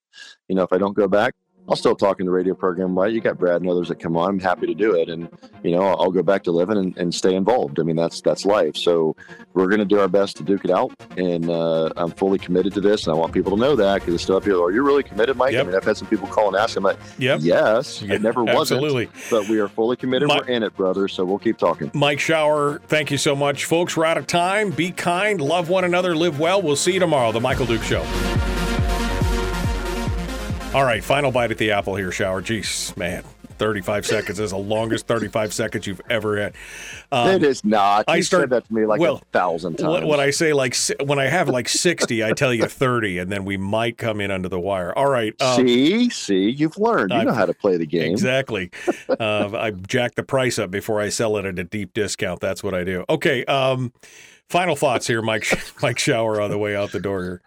Oh, I don't know, Mike. I think we've said all that we need to say this week. I mean, we're good, brother. Just you know, we've got a battle plan. We know where we're uh, down and what we need to do. So now it's just a matter of executing, and and then we'll see where the chips fall. It will be up to the people, and uh, we'll make our pitch. They'll make their decision, and then uh, you and I will be talking somewhere in the middle of November about what's next. You know, Yeah. either heading back to the uh, wonderfully sunny, dry, and uh, tropical climate of Juneau for four months, or or going somewhere else. The terrarium, the terrarium that is Juneau at this point, its own that eco Juneau. little so bubble. We will we will Uh, do that, or we will move on to the next phase of life and, and do what we can. You know, and Michelle and I have other plans too. If it doesn't work out, Mike, it's fine. I told you we'll we're going to stay engaged. right. You know, we may be looking at things we can do to help other people run. Right. If that's how it goes, I, I still do that now. right. You know, or you know, life's not over, my friend. I mean, it is. Uh, um, you know, no matter where you are in life, you know, you're you're not in politics forever. And you know, if the people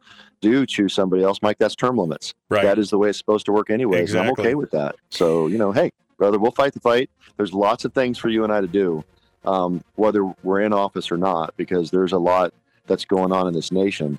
And uh, there's, you know, a thousand battlefronts in front of us to save this nation for our kids and our grandkids. And as you and I have talked about many times, my friend, that's why Michelle and I are stepping in the gap. Yeah. It ain't about us. It's about what we're leaving for our kids and our grandkids. That's what matters to us. Absolutely. Uh, Sandy in the chat room says, Why don't you help Mike and have Massey on? Uh, as I said earlier, I've reached out to his campaign a couple times, three times, four, uh, whatever it is, uh, including his official email that's on the state website which goes nowhere bounces right back so i've tried so if any if you know sandy if you know massey or if anybody knows doug massey and uh, wants to invite him on the program the door is always open Ah, so it's always open to come on here. I would love to. I have some questions. Let me just say that I have some questions about that. So I would love to uh, hear about that. Mike Shower, thanks, buddy. Appreciate it. Um, keep up the fight. Keep up the good work, and uh, we'll see where we come uh, here as we get closer to November.